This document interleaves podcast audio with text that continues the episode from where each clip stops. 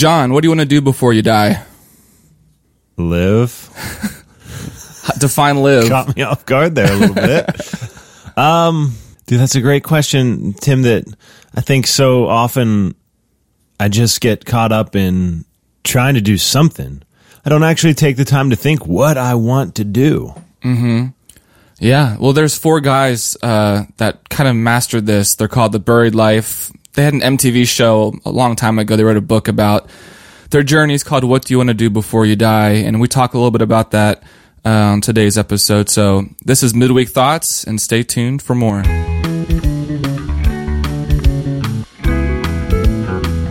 now it's time for some Midweek Thoughts. So I read this book a couple years ago, and I just recently pulled it out of my dresser and was looking through it again, and it really kind of struck a chord with me how these four guys, if you're not sure who they are, The Buried Life, they're four guys who were living the typical American dream. They were going to school, they were going to college to get a degree, to work in the respective fields.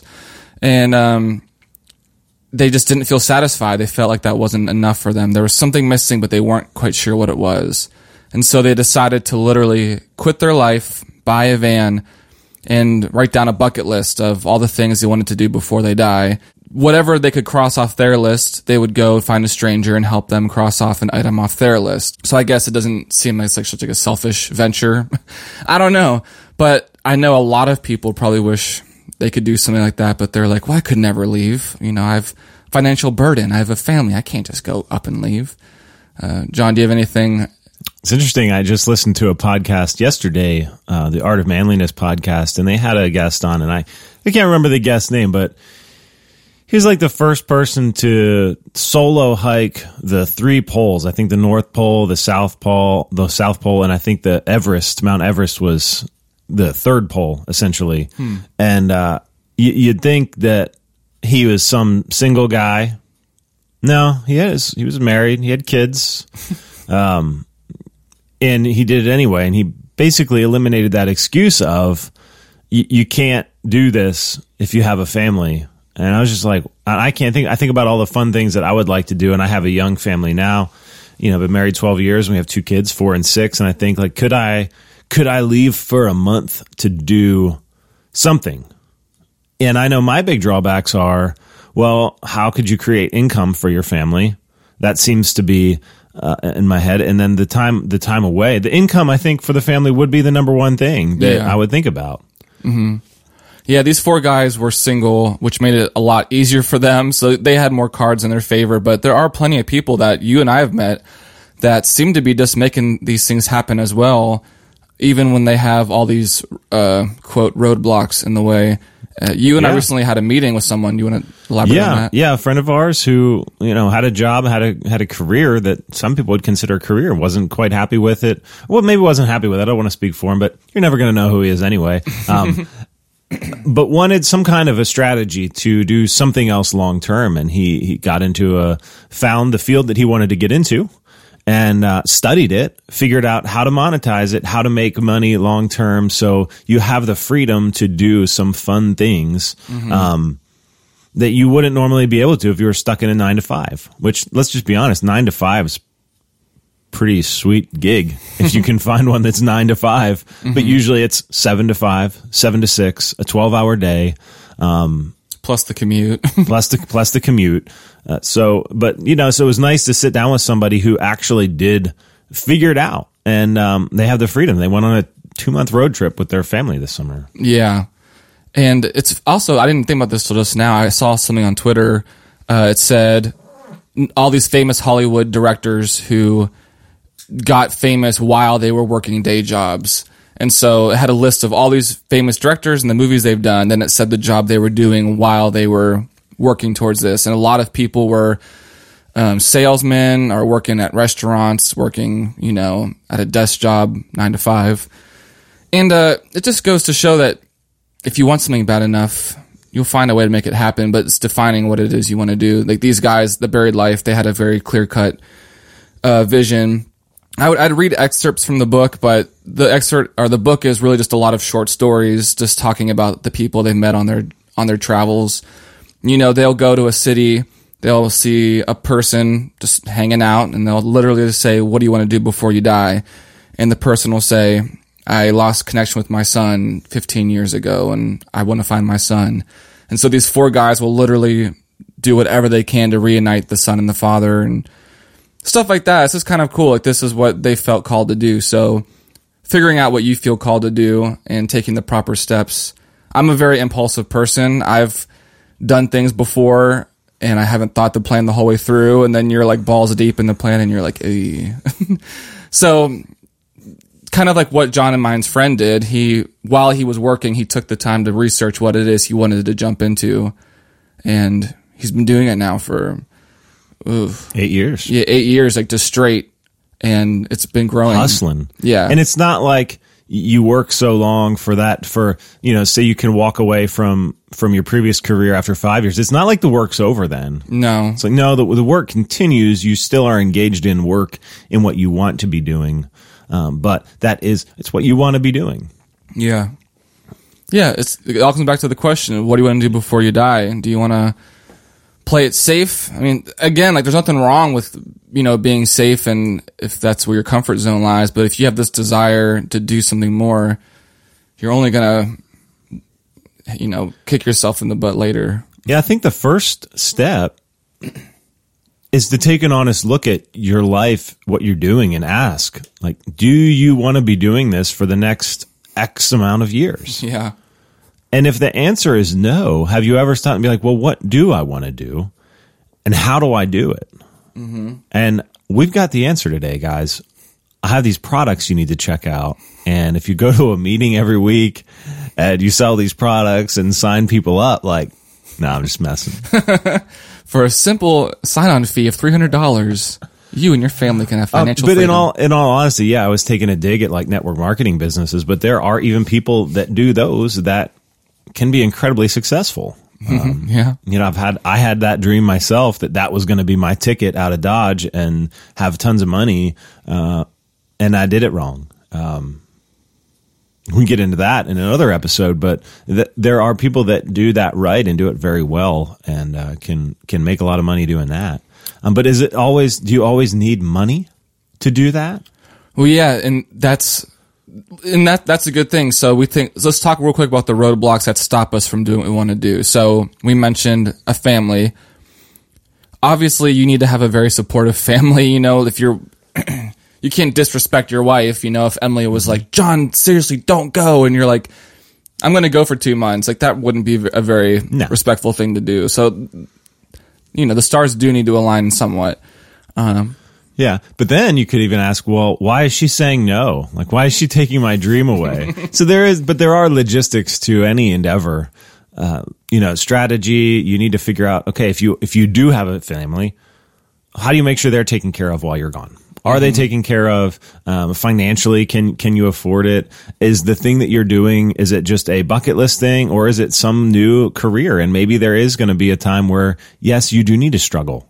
Mm-hmm. Before you can get where you need to go, if it's a new career path, or if it's a new way of doing that. And then another thing too is if you're single, who says how you got to live? Mm-hmm. Who says you got to go to school, get an education, get a good job? Like, school today is not the only way to get an education. No. Sadly, most places still say you need to go to school, mm-hmm. but it is not the only way to get an education. I know more successful people without a college degree that I know successful people. Well, like, when I say successful, I mean people who are living the life that they are setting out to live. I know a lot of college students who are working in fields that they had never even wanted. Yeah, we could get into, that's obviously a whole nother episode right. too, about college and what it started as, you know, 100 years ago versus what it is now. And that it's maybe not necessarily the correct path, but society still says you go to college, get a job, find a partner, get married, have a family, mm-hmm. buy a house, and next thing you know, most people are in their mid to late 20s. They've got a mortgage, they've got college debt, they've now got children who are very expensive. And a host of other things where we're very consumeristic. Buy this, buy that. You need this, the cable package, the phone package. And they're just struggling. And all of a sudden now they're they're tied down to finances and they're tied down to money. And it would be nice before that for somebody to say, hey, you don't have to live life this way. Mm-hmm. There are other ways. Yeah. I remember going to my student counselor in high school, my senior year, and she was like, what college are you going to go to? And I was like, I'm going on tour. School of Hard Knocks. And she's like, okay, so after tour, what college are you going to? And I was like, I don't think you understand. Like, I'm going to go and travel and play music. And like she couldn't comprehend like what I was saying. She's like, yes, but what's schooling? And I remember just being so dumbfounded. Like, why are you cattle shooting me into this path that feels so wrong to me? And I'm sure there's a lot of people out there that felt like they're probably cattle, you know, in a cattle chute. They just go through the motions. And dude, I had so much stress and anxiety from school. Yeah. I knew from very early on that me and school weren't necessarily compatible with each other. It wasn't learning in you. It was the system in place. And but for me too, I learned a little bit differently. Mm-hmm. And I don't know when exactly that started, but I never could really get good grades in certain things. I'm not dumb. That's for sure. Right. I'm a very smart person. A lot of times I'm a lot smarter than what I think. I'll think of something and be like, yeah, that's actually a thing. And I'm super excited because I thought of it myself, not knowing it was already a thing. And I'm like, I basically just invented that, but it already was invented. So I'm a little behind, but it was a huge source of anxiety because all I could think about was college. Mm-hmm. I'm like, I don't want to go to college. Like, I do not want to go to college. I don't know where I'm going to go to college. I don't know. And I just thought it was expected of me. And the closer and closer I got to college, I realized nobody was really pressuring me. And it was a huge relief. Like, wait, maybe I won't have to go to college. Mm-hmm. But then it was, well, if you don't go to college, you better get a job and you better be making money. Right. And I'm like, well, what kind of job do I want? And I mean, 20 years later, here I am and seem to be working out. It's all right. But man, there's so many things I wish I could have done differently knowing what I know now. And the best thing I can do now is just learn from those experiences and maybe teach. But then who knows what the next 20 years is going to be like in terms of education and jobs.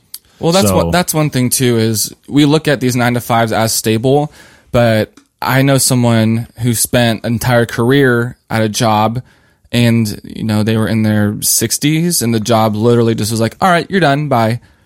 And that kicked out on the street. And a lot of these stable jobs now are not stable. And so, you know, it kind of goes back to what I said before in another episode. Would you rather fail at something that, you know, you don't care about or something that you do care about? You might as well just try for what you do want.